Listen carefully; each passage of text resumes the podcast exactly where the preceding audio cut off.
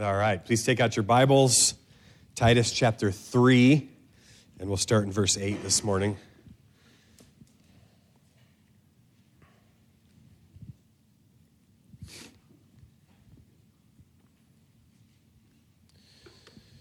Titus 3, 8 to 11 this morning. The title's kind of lengthy. Here's the title of the sermon The Church's Task Insist on the gospel and its fruits avoid worthless distractions, and reject divisive people.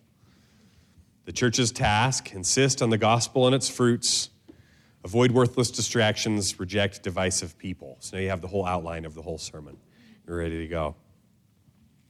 Uh, because our text this morning in Titus 3, it, it raises important questions for us is what do we do with our time as God's people, as the church? What do we do with our time? What is the church for? Where should we be focused? What things are distractions? What things should we be ignoring? What things should we be giving ourselves to? And they're crucial questions, really, they're important questions for the church to have clear answers on so that we don't give ourselves to um, side quests, so that we stay on the mission, so that we stay focused. We want to have clear answers so that we give ourselves to everything that's excellent and profitable, and we don't spin our wheels or waste our time. And it's always a good time to reassess this question as a church to make sure that we are grounded and centered where we need to be, that we are focused where we need to be because we are a distractible people. We have lots of distractions waved in front of us all the time, and so we should regularly listen to exhortations like the one in our passage today, re examine our life together, and ask are we fixed on the main thing? So let's read Titus 3 8 to 11 this morning and get God's direction. The saying is trustworthy, and I want you to insist on these things so that those who have believed in God may be careful to devote themselves to good works. These things are excellent and profitable for people, but avoid foolish controversies, genealogies, dissensions, and quarrels about the law, for they are unprofitable and worthless. As for a person who stirs up division, after warning him once and then twice, have nothing more to do with him, knowing that such a person is warped and sinful, he is self condemned. Amen. So we're nearing the end of Titus here. It's happening quick. The plan is next to go on to Leviticus. So, all right, thank you for that. Uh, raise your hand if you've been through a sermon series on Leviticus. All right, four. Nice. That's five. I, there's a few more than I expected. I've never heard anyone preach through Leviticus. I'm excited about it um, and have been studying a bunch on the big picture. I'm actually quite intimidated by Leviticus, so pray for me uh, as I prepare for that. But we're looking forward to it. The more I read on it, the more excited I get. There are uh, riches there for us. Uh, and I know there are, and that's why I've set myself to preach it. But there's also some kind of complexity, some obs- seeming obscurity. And so, uh, you know, be praying for me to, to mine that out well. But we're rounding the corner on the end of Titus. Just wanted you to know Leviticus is coming. Uh, and you can be, you know, reading about that and thinking about that as we approach it. But this morning we're wrapping up in Titus. And as Paul's starting to wrap up the letter to Titus, he's just kind of zeroing in on what the church is to do, what the church is for, what the church should avoid, and how the church should deal with division. But he begins by zeroing in on what the church's focus should be on. And that in that he tells Titus to insist on the gospel and its fruits. Insist on the gospel and its fruits. That's in verse 8. He starts by telling Titus what to insist on, where the emphasis of his ministry should be, and what this is valuable for. So, what does Paul tell Titus to insist on? Let's look at verse 8 again. The saying is trustworthy, and I want you to insist on these things, so that those who've believed in God may be careful to devote themselves to good works. So he starts with two statements. The first, this saying is trustworthy, and I want you to insist on these things. So, what's the trustworthy statement? It's worth noting that Paul has four of these across his letters. They're in the pastoral epistles, these letters that he's writing to pastors, and he has these trustworthy sayings. He's got four of them, and this is one of them. I've said before that my grandpa was a man who abounded in sayings. My grandpa loved to have these little pithy short sayings that he would always say in the same instance, and it was just kind of his little faithful saying that he would pass on. And my grandpa's sayings were quite colorful. And he would repeat them in situations and they would stick in your head, and they often come to my mind still to this day. Now, Paul was like that. Paul was a man who had sayings. He has these faithful sayings, these things that he would repeat. And they might have been sayings even from the church more broadly that he would repeatedly bring up and say in order to stick them in the minds of the people of God. They help us to stay fixed on what's important. So it's worth looking at the four faithful sayings really briefly because they demonstrate this common theme in Paul's emphasis. And so as Paul is wrapping up and zeroing us in on the emphasis of the church, we can see a theme across these faithful sayings that he has, and it'll help us to see what he wants the church focused on. It can be a little bit hard to tell the bounds of the faithful sayings because of how he, he just weaves them through his thought, but this is my best attempt. Different people kind of draw the bounds of these faithful sayings a little bit differently, but here's what I think they are. 1 Timothy 1:15, he says, "The saying is trustworthy." So there it is, another one of the trustworthy sayings, and deserving of full acceptance, that Christ Jesus came into the world to save sinners, of whom, of whom I am the foremost. Christ Jesus came into the world to save sinners, of whom I am the foremost. Foremost here in the context talking about most prominent, because he's talking about how he was the chief, the most public of sinners?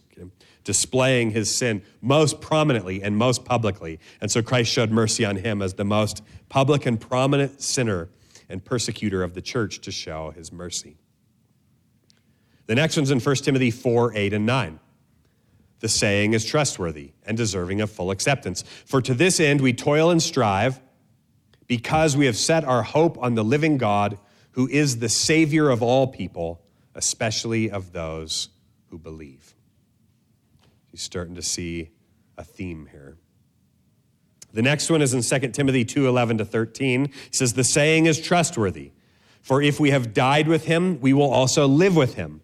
If we endure with him, we will also reign with him. If we deny him, he also will deny us.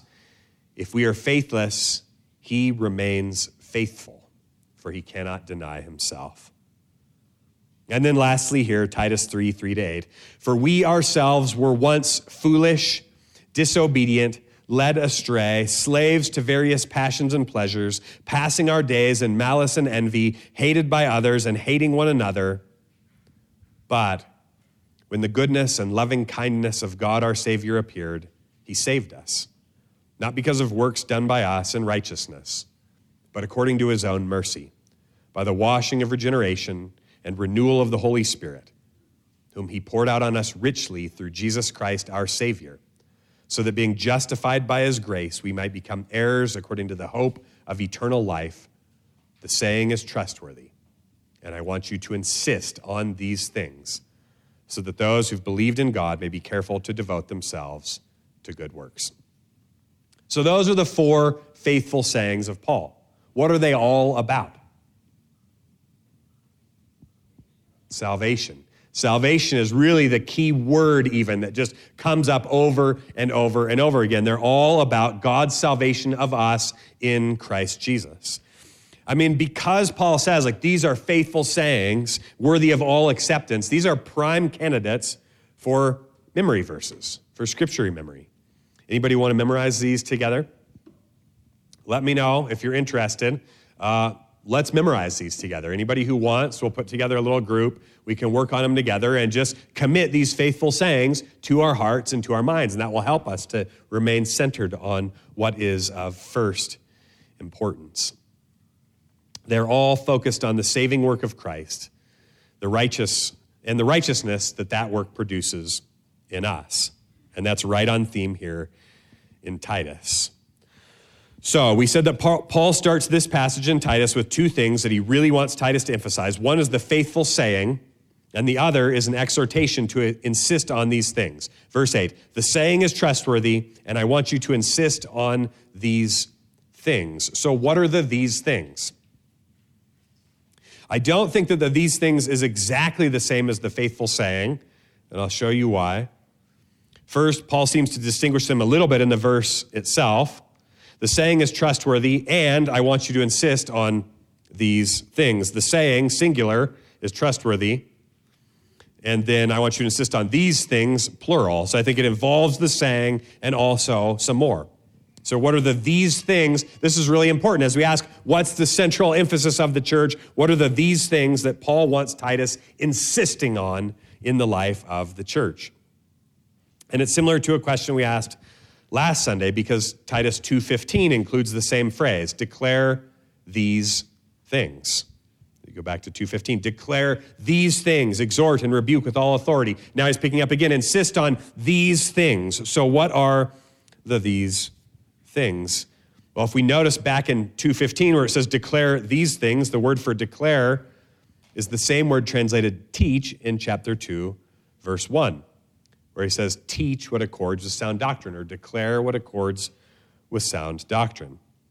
So I take it that the these things involves all the stuff he's been talking about in chapters 2 and 3. Let's follow the reasoning. Two, chap, Titus 2 1. As for you, teach or declare what accords with sound doctrine. And he goes on to outline all these things. In 215, declare these things. The same things he said. Declare what accords with sound doctrine. Declare these things. And now picked back up in our passage today, 3 8. The saying is trustworthy, and I want you to insist on these things. It's all the stuff of chapters 2 and 3.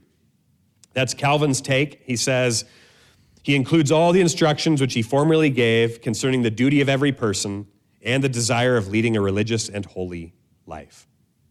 The things that accord with sound doctrine and the central doctrines they accord with. The gospel and its fruits, salvation and godly living, sound doctrine and what accords with sound doctrine, the gospel and its fruits. And I think the rest of verse 8 confirms that we're understanding it rightly too, as it gives the result of insisting on these things so that those who have believed in God may be careful to devote themselves to good works. When, you, when Titus insists on the gospel and the good works that it produces in the lives of people, the result will be that those who've believed in God, they've been saved, may be careful to devote themselves to the good works. So Paul calls Titus to insist on the gospel and its fruits in life. That is the center of the emphasis of the church. These things are not merely to be suggested or hinted at, they're not to be remembered from time to time. He tells him to insist on these things. Like he said earlier, declare these things, exhort and rebuke with all authority. Let no one disregard you. And when the church insists on these things, the result is that believers are careful to devote themselves to good works. God's free grace that justifies us apart from works does not lead to lawlessness and must not lead to lawlessness in the life of his people. Rather, the grace of God has appeared, bringing salvation for all people, training us to renounce ungodliness and worldly passions and to live self controlled, upright, and godly lives in the present age. God accounts us as righteous before Him by grace alone, through faith alone, in Christ alone. And this grace causes us to be zealous for good works. This has been the theme of Titus.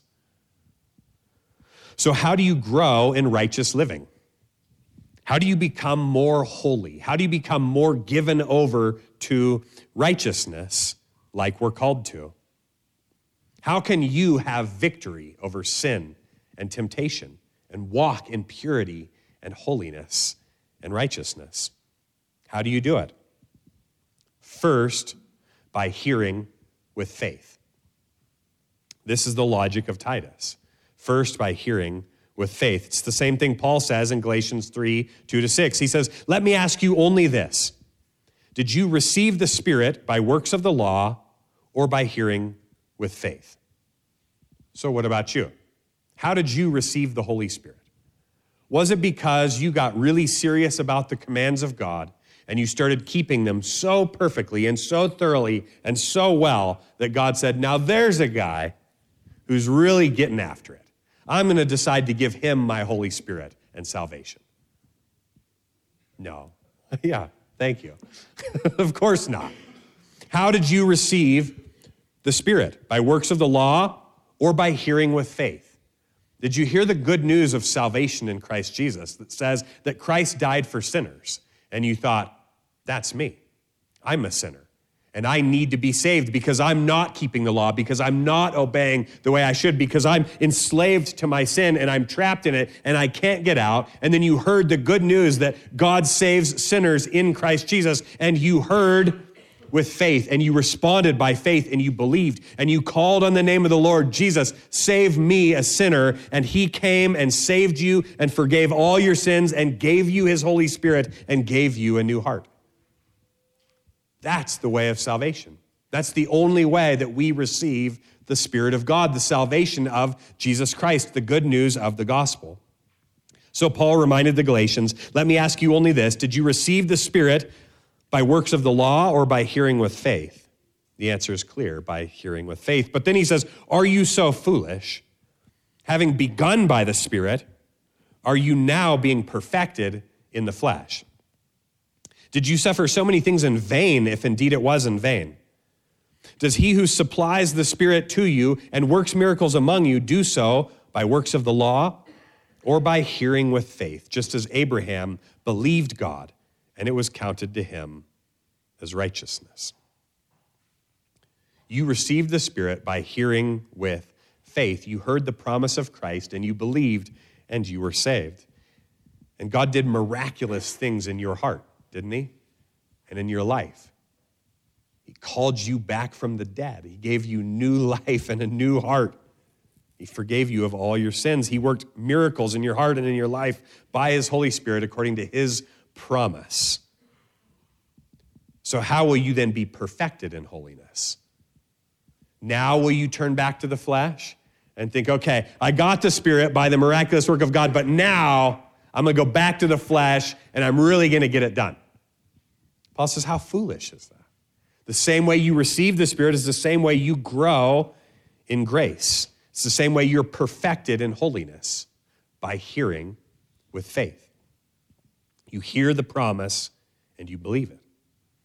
Our fundamental fight in the Christian life is a fight of faith faith in God's promise, looking to Christ to do what we've never been able to do, seeking the power of the Holy Spirit to work in us to grant us victory as we strive for it in the strength that He supplies. If you don't know how to battle against sin and temptation in this way, by means of faith in the promise of God, don't stop pursuing it until you learn it. Know how to fight your sin by faith in the promise. The same way you received by hearing with faith is the same way you grow in the Christian life. And if you need guidance in it, meditate on Romans chapter 6. Romans chapter 6 is a guide on how you believe the promises of God, you hear them with faith, and you gain freedom to walk in righteousness. Reckon yourselves dead to sin and alive to God in Christ Jesus, because sin no longer has dominion over you. And when you believe that promise, in the face of struggle, in the face of temptation, because your temptation comes and tells you, I own you. You will do what I say. You will sin. You have to sin. You know you're going to sin. You know you're going to give way. But when you respond back to that lie by saying, I reckon myself dead to sin and alive to God in Christ Jesus, and I am no longer a slave to sin because I am no, because, um, what does it say? Because you're no longer under law, but under grace. Sin will have no dominion over you and you battle by faith in those promises, you will find that you walk in glorious freedom. And isn't it right there in Titus 3:8. So that those who have believed in God may be careful to devote themselves to good works. Your battle is first and foremost a battle of believing God's word. Now, let me address one pitfall here before we move on. Sometimes we'll hear that power comes by hearing with faith, and it does. That's what Paul says in Galatians. Did you begin by hearing with faith and you're going to be perfected in the flesh? We'll hear that power comes by hearing with faith, and then we'll conclude that we don't need to strive or fight with sin. We conclude that means I just sit around and wait for God to do something, right? But notice what Paul tells Titus so that those who have believed in God may be careful to devote themselves to good works. This is no quietism. This is no let go and let God. We believe the promises of God that He has forgiven us and that He's given us new hearts and the Holy Spirit so that we're able to keep His commandments. And then believing that, we are careful to devote ourselves to good works. We do strain ahead in the upward call of God in Christ Jesus, and we do it in the strength that He supplies as we hear with faith, the power of the Holy Spirit, which is ours by faith. So, what is the emphasis of the church and ministry? Faith in the gospel and devotion to good works. The saying is trustworthy. I want you to insist on these things so that those who have believed in God may be careful to devote themselves to good works. And make sure that your idea of good works here is shaped by the Bible. Let me summarize the content and sphere of good works that Paul's been laying out to Titus that he's summarizing by these things. Let's just scan chapters 2 and 3 again because they are the these things that are to be insisted on in the life of the church. First, older men being honorable examples of sound faith and endurance with dignity, love, and self control. Then, older women being reverent and not slanderers or slaves to much wine, but rather teaching the younger women. Younger women loving their husbands and children, pure, kind, submissive, and giving their energy to managing godly households. Younger men being self controlled. Pastors being a model of good works and sound teaching. Workers being submissive and well pleasing without arguing or stealing. And all of us doing this because the grace of God has come to us in Christ Jesus bringing salvation and training us to pursue godliness with zeal and waiting on the hope of the life to come and the return of Christ. And then pastors exhorting and rebuking with all authority, and Christians being submissive and obedient, kind and gentle, remembering who we once were in our sin and how much Christ has done to save us and exalt us in Him through His gracious salvation and washing with the Holy Spirit. That's chapters two and three. That's the these things that Titus is to insist on in the life of the church. Again, we could summarize this as the gospel applied out into every area of life. That's our aim here at Gospel Church. Rooted and grounded in this glorious gospel of the salvation of God in Christ Jesus, our eyes fixed on the heavenly realities brought to us in Jesus and bringing those glorious heavenly realities out into our homes and lives and work and church in everyday living, adorning the gospel with normal lives of obedience to Christ Jesus. These things, Paul says, are to be insisted on. And he says, These things are excellent and profitable for people. That's the end of verse 8. These things are excellent and profitable for people. These things, the gospel worked out into every area of your life, are good, lovely, beautiful, upright, praiseworthy, noble, and virtuous. And they're profitable. They're beneficial. They're advantageous. They're valuable. They're practical in your daily life. For real people in real time, in your actual day to day life, these things are profitable and valuable and good. All that reminds me of our mission that Jesus gave us, our focus and emphasis from our Lord Himself. When He said, All authority in heaven and on earth has been given to me, go therefore and make disciples of all nations, baptizing them in the name of the Father and of the Son and of the Holy Spirit, teaching them to observe all that I've commanded you. And behold, I'm with you always to the end of the age. Baptizing and teaching everything Jesus commanded the gospel and its fruits. All of Christ for all of life. This is the focus of the church. And while we focus on these things and we always return to these things, these are the center of what we are about as a church. While we focus on these things, we should take note of common things that would come and try to distract us from the things that we're supposed to be centered on, the things we're supposed to be focused in on. And that's where Paul goes next in verse 9. Avoid worthless distractions.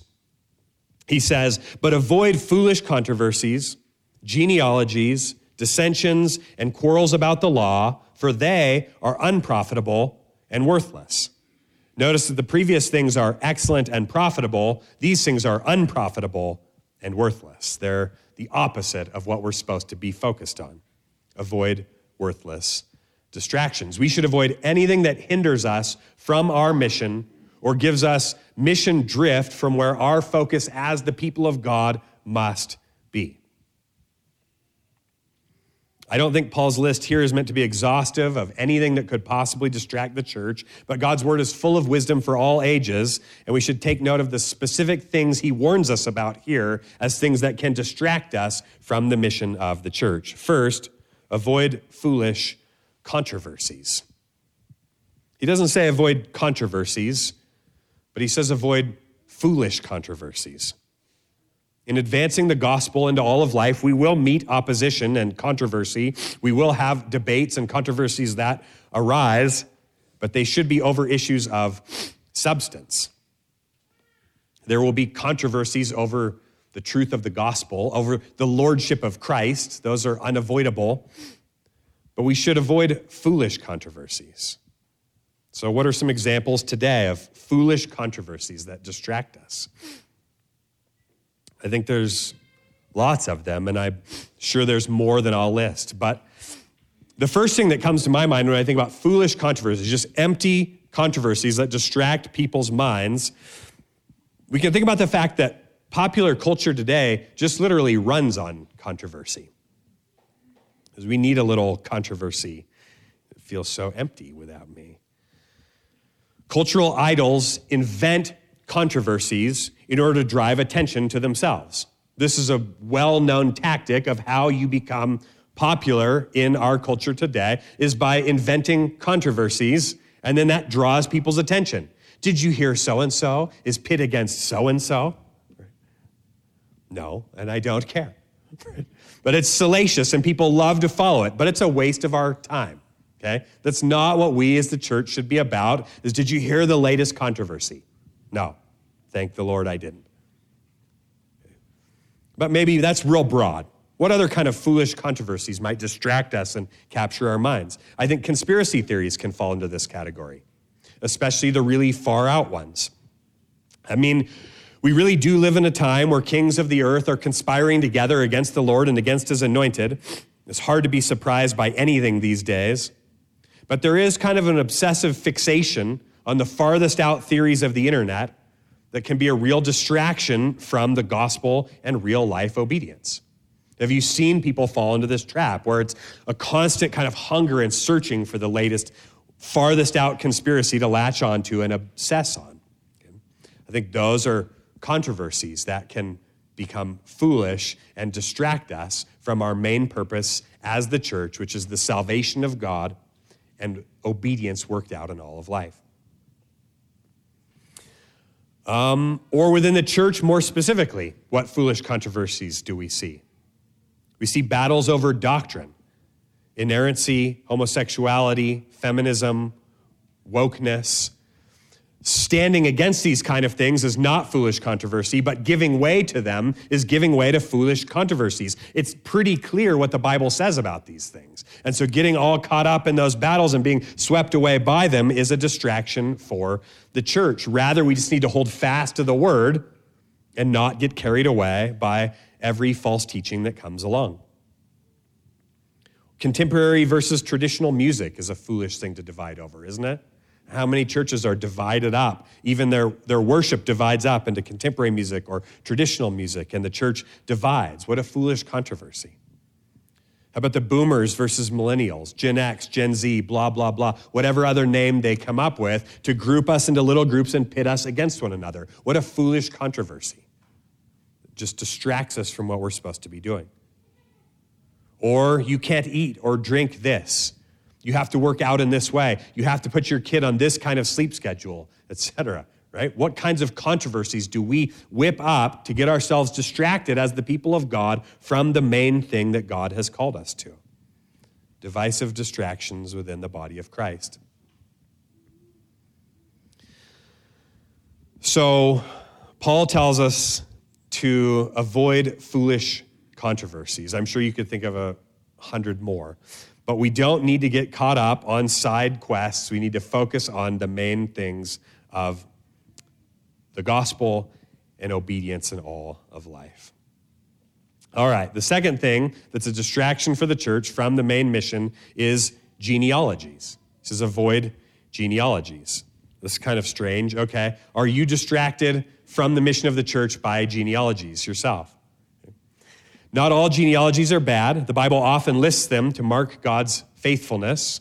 The New Testament begins with a lengthy genealogy. So, again, genealogies as a thing are not bad. So, what's Paul warning about? Where do we see genealogies dividing the church today? Well, there are a few examples. First, you might know that the Roman Catholic Church claims that they have an authority that's equal to the Bible based on a genealogy of popes that goes all the way back to Peter. That's pretty significant. That's a pretty significant genealogical controversy where they're like, you guys don't have any authority. You can't understand the Bible. You're wrong because you don't have this unbroken genealogy that traces back to the Apostle Peter. But to claim that you have authority and godliness simply because of who your ancestors were, apart from your actually carrying on faithfulness, is a foolish waste of time. And Roman Catholicism is pretty far from us. Most of us are probably not tempted to be Roman Catholics, but you might know that there's a whole sect of Baptists who do something similar, and they're called Landmark Baptists. You'll, they usually have landmark in their name. So there's Landmark Baptists, and they claim that they have a direct line that they can trace back to the New Testament, and that anyone that doesn't follow their specific genealogy of people going back to the New Testament and, and actually a, a, a line of baptisms that go from one person to the next, are not actually real Christians. That's a divisive doctrine that's caused lots of schisms in our own denomination over the years. The SBC had to run them off about 100 years ago because they were focused on genealogies and obsessing on this thing and losing the gospel. All right, one more, I think, application of this one today where we might be tempted to lose the, the script because of genealogies. Calvin points out on this uh, on this line in Titus, he talks about people who are obsessed with race, mentioning those who seize on the lineage of races and trifles of that nature with which they weary themselves without advantage. I wonder if we see anyone obsessing on lineages of race today and making that the main central focus of the church. So we can become distracted from foolish controversies or genealogies, obsessing on who are you and who are your ancestors and who are your people, and that we don't like you because of that, or we do like you because of that, or we want you or we don't want you, or whatever it is, just obsessing on these genealogies of where did you come from and what's your lineage, rather than focusing on the gospel of Jesus Christ and righteousness played out in life. The next thing that can get us off script are dissensions. So he says, avoid foolish controversies, genealogies, or dissensions. Dissensions are quarrels about opinions. This is pretty similar to foolish controversies, but maybe with a more individual expression where we're taking our opinion and driving it over each other. Paul says in Romans 13:1, "Welcome the one who's weak in faith, but not to quarrel over opinions. I really think this one is a big temptation for churches that love the truth and sound doctrine and hold the line. Because we have to contend for the truth of Scripture against so much opposition. And so we're used to having holding a really hard line on the truth and refusing to budge. But then we need to have a really hard line in our minds between contending for what the Scripture actually says versus contending for our own opinions. You can't just become a person who contends hard for whatever you think all the time because your opinions are not law. So it's we have to be especially careful of this that we don't become a, a, people overcome with dissensions that we hold the line on god's truth and refuse to budge but then when it when it comes down to who should win the game this afternoon the 49ers or the lions we all know who sh- it should be thank you uh, just kidding, right? Well, when it comes to our own opinions, you know, it's fun to have an opinion, but we don't push those on one another as law. We contend for what the scripture says, but when it comes to our own opinions, we hold them loosely. Your opinions are not binding on other people. Be very careful of judging your brother or quarreling with him about something that you don't clearly find laid out in scripture. Calvin warns of hardihood in affirming about things that are uncertain, which unavoidably leads to debates. Hardihood in affirming about things that are uncertain. And when there is a disagreement about whether something really is in Scripture or not, the only way forward is to carefully look at the Scripture and see. We should be guided by Scripture in every area of life, seeking its direction on how we think and what we do in all of life. So, we are not among those who count doctrine as divisive or quarrelsome, as some do. We're not among those who refuse to ask hard questions about what the Bible says on controversial things like politics and family. But we need to be constantly letting Scripture be our guide, following Scripture's commands and seeking God's instruction for all of life without giving way to quarreling over opinions or contending too strongly for questionable applications of biblical principles. And this is a hard task. This is a hard task for us, and it's a hard task for me as a preacher. Because I'm called by God to apply His word into all of life with authority and to exhort in that, right? And I, and I strive to be really careful to walk the line of not failing to apply the word out into some of the corners where I know it's controversial and people won't like it, and yet not overstating applications and principles that are uncertain or that are just my own opinion. And so I ask that you would pray for me in this because this is a hard line to walk well, right? We don't want to hold back from applying the word everywhere, but neither do we want to take our own opinions and our own ideas and drive them over each other's consciences. So pray for me as I teach and as I labor to do that week in and week out faithfully. I think for years I held back in clearly spelling out applications of the scripture into certain corners for fear of over applying. But I've come to see a degree of cowardice in that. And in the church at large, I've seen the enemy bearing fruit in some of those corners. Like where the church at large just kind of held back from a few of the corners and thought we can kind of maintain more unity if we don't drive the scriptures too far and we'll just hold back from applications quite as far as the scripture goes and just let people figure it out themselves. Well, then we see some mold and some nasty stuff growing in those corners, right? We see darkness thriving in those corners because we've kind of held back from shining the light into them. And so I'm striving to walk that line more boldly and precisely, but may God help me from not holding back and shining the light into every corner and yet not over applying where the Bible doesn't clearly speak. So we must avoid dissensions, foolish controversies, genealogies, and dissensions, quarreling over opinions. Next, he tells us to avoid quarrels about the law. The New Testament church was dealing with all sorts of issues of the application of the old covenant law to new covenant believers, as groups like the circumcision party wanted to demand that Gentiles be circumcised and keep all the old covenant regulations which had been fulfilled in Christ.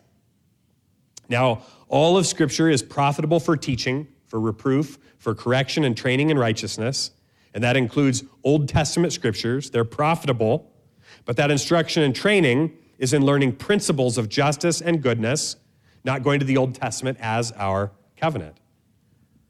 So be careful of getting caught up in movements in the church that obsess and focus on keeping old covenant laws, dietary restrictions, old covenant festivals, etc. That's to lose the script. That's to miss the point of the new covenant and the call of the church in the gospel.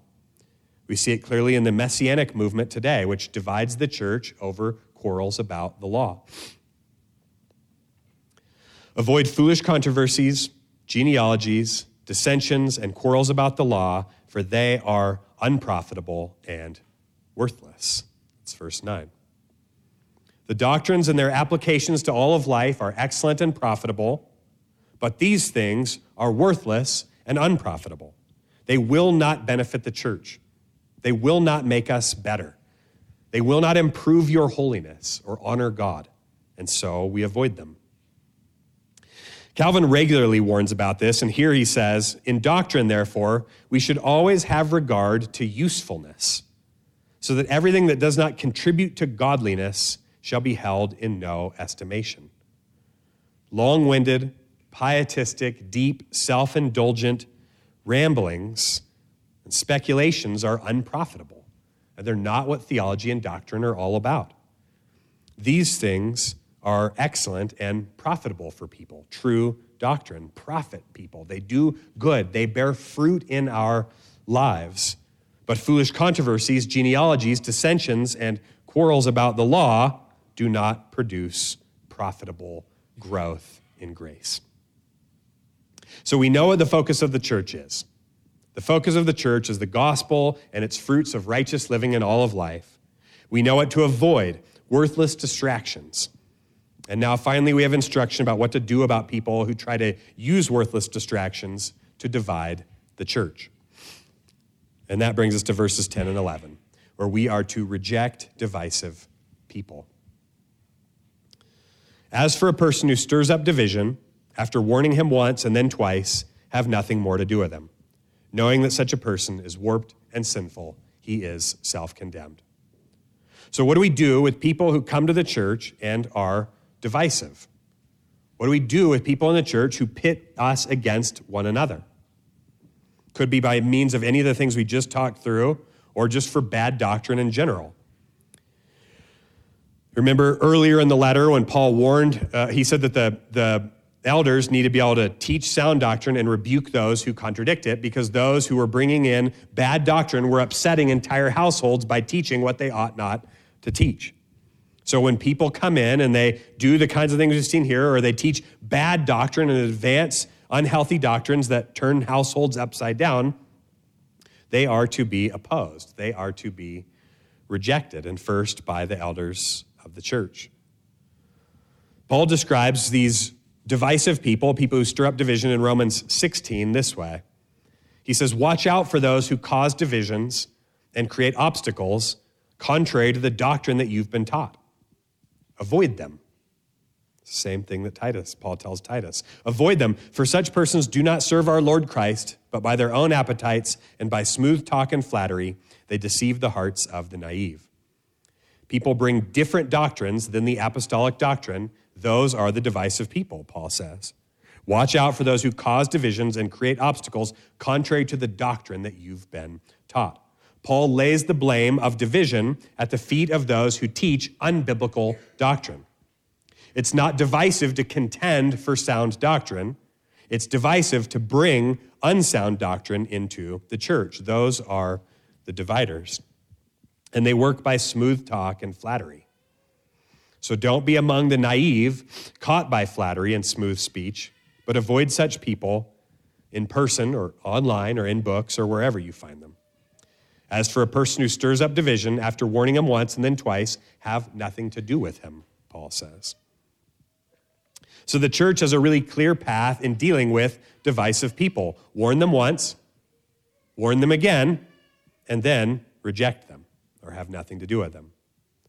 The instruction is directly here for Titus, a church leader, and we saw that was a role of elders was to rebuke those who contradict sound teaching. So we should keep context in mind. But I think we all have some responsibility to do this. We all have some responsibility to hear sound doctrine and to reject unhealthy teaching. But these kind of people, divisive people, will come into the church. They will do it often and regularly. They have often and regularly done this here at Gospel Church. And we follow this instruction, and these kinds of people end up leaving because they see that they don't have a path forward here. Because we have instruction from the Bible to deal with this so that the church is not torn apart by divisive people.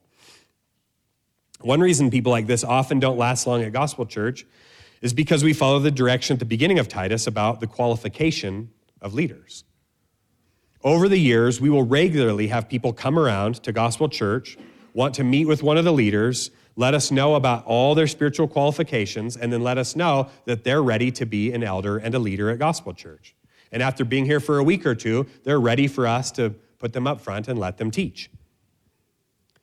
But we don't do that. And so what we do is we tell them, well, we're glad you're here. God bless you. We're glad you have a gift and a desire to teach, but we don't really know you. And here's our process for becoming a leader. We don't just put people up into leadership immediately. The Bible commands us not to lay hands hastily on anyone. So we lay out the plan. You should come here and join the church and become a member and let us get to know you for a few years so that we know your character. And then we may assess you for teaching and leadership uh, once we as a congregation get to know you over time because character takes time to unfold. But people then will get mad and resist when they can't find a way through it and they leave. People who just want to be thrust right up front and bring in divisive teaching. But lots of churches who are just hungry for leaders, as we all are, we want more leaders, but churches will just rush people into positions of leadership, and then you end up making a pathway for divisive people to come in and bring other teaching, and then they do so, and then the church gets torn apart and torn in different directions, and it causes damage and it leads to problems. So when somebody comes in and they're teaching other doctrine or causing foolish controversies or obsessing on genealogies or creating dissensions on their own opinions or quarreling about the law, we warn them to stop. And if they continue to do it, we warn them again because we are a gracious people, because we're a welcoming people. We want people to come in and we're ready to teach them and we're ready to instruct them. So if people come in and they're confused about doctrine, we're happy to explain sound doctrine to them and teach sound doctrine to them. But if we warn them to stop teaching bad doctrine and they continue doing it, then we warn them again to stop teaching bad doctrine or dividing the church and they continue to do it, then we are to reject them. We are to run them off. They're bad actors. They are agents of the enemy coming in to dismantle and divide the flock which Jesus purchased with his life. And Jesus warned us about this. He said, They will arise from among you, fierce wolves seeking to devour the sheep. And so it's part of our responsibility as the church to have an eye out for something like that and to follow the instruction of the scripture so that they get nowhere. Now, there is a tendency for God's people to continue to try to reason or argue with such a divisive person. But divisive people love that. Divisive people love to get you into a quarrel and to stretch you out as long as you're willing to go.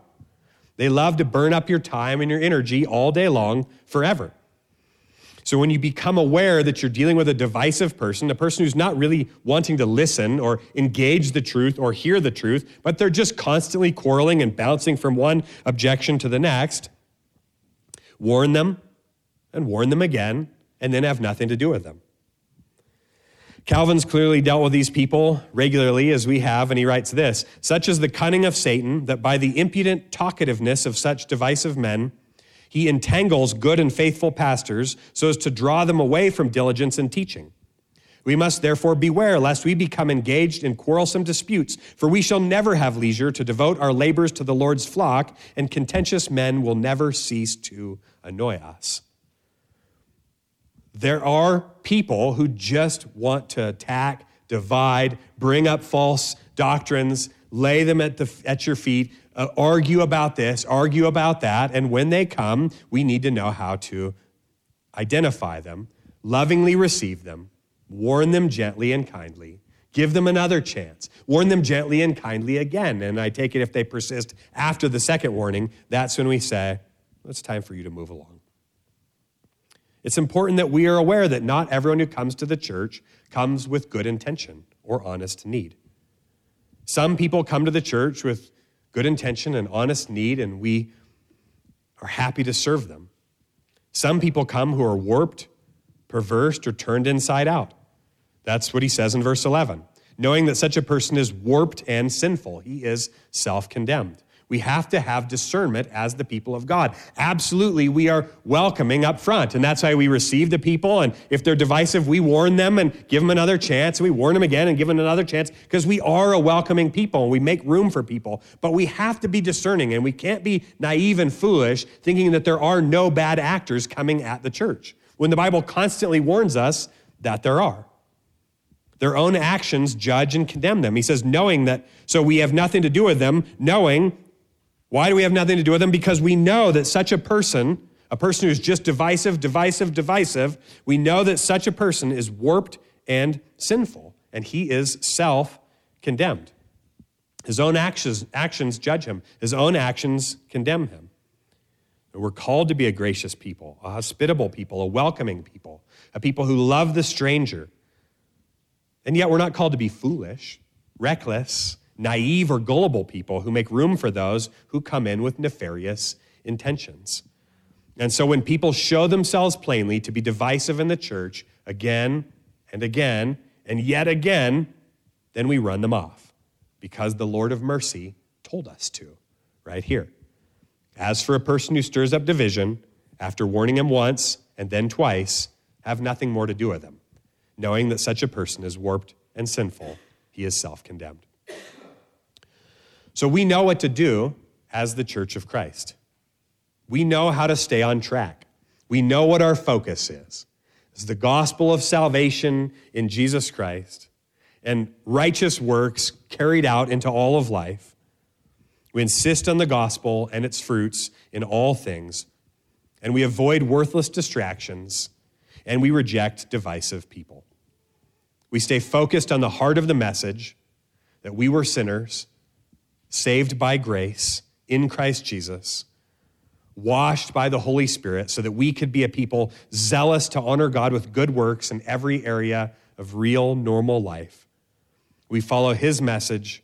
We live in what accords with sound doctrine. We proclaim this gospel to others and call them to faith in Christ and the resulting lives of obedience in all things to the glory of God. This is our aim. And God helping us, we will not get distracted off of that glorious center. Amen. Let's pray. God, thank you for your plain and clear instruction to us, your church. Thank you that you guide us carefully into what we should be about, into what we should insist on, into what we should be focused on. Thank you, Father, for being a good father and for warning us of common distractions that will distract us off of the center and off of what is profitable and good for us. God, you are such a loving father. You are such a good father who guides and shepherds us so carefully and watches over your church. And Father, thank you for warnings about bad actors, about divisive people who would come and destroy your flock. And so, Father, we ask that you would grant us rich discernment Lord, we ask first that we would be focused on the gospel and its fruits in the life of the church now and until the day that Christ returns. Father, let Gospel Church never drift away into distractions. Lord, let us not get caught up in needless quarrels and genealogies and any of the things that you warn us about. And Father, also, we pray that you would protect us from wolves. We pray that you would protect us from bad actors, from those who would come into the church to try to divide and sow discord and work evil purposes. But we pray in Christ Jesus that you would grant us discernment, that you would grant especially the leaders discernment as we shepherd the flock and, and lead the front line of that. But Father, we, we pray that all of us, that we would be very, very gracious, that we would be very generous, very welcoming. And yet we would know when there's a divisive person, that we would warn them graciously. We would warn them again graciously, but then we would know when it's time to have nothing to do with them for the good of your flock and the glory of your name. Father, thank you that you've given us your Holy Spirit and your word to guide us in these things, and we trust that you will continue to guide us in Jesus' name.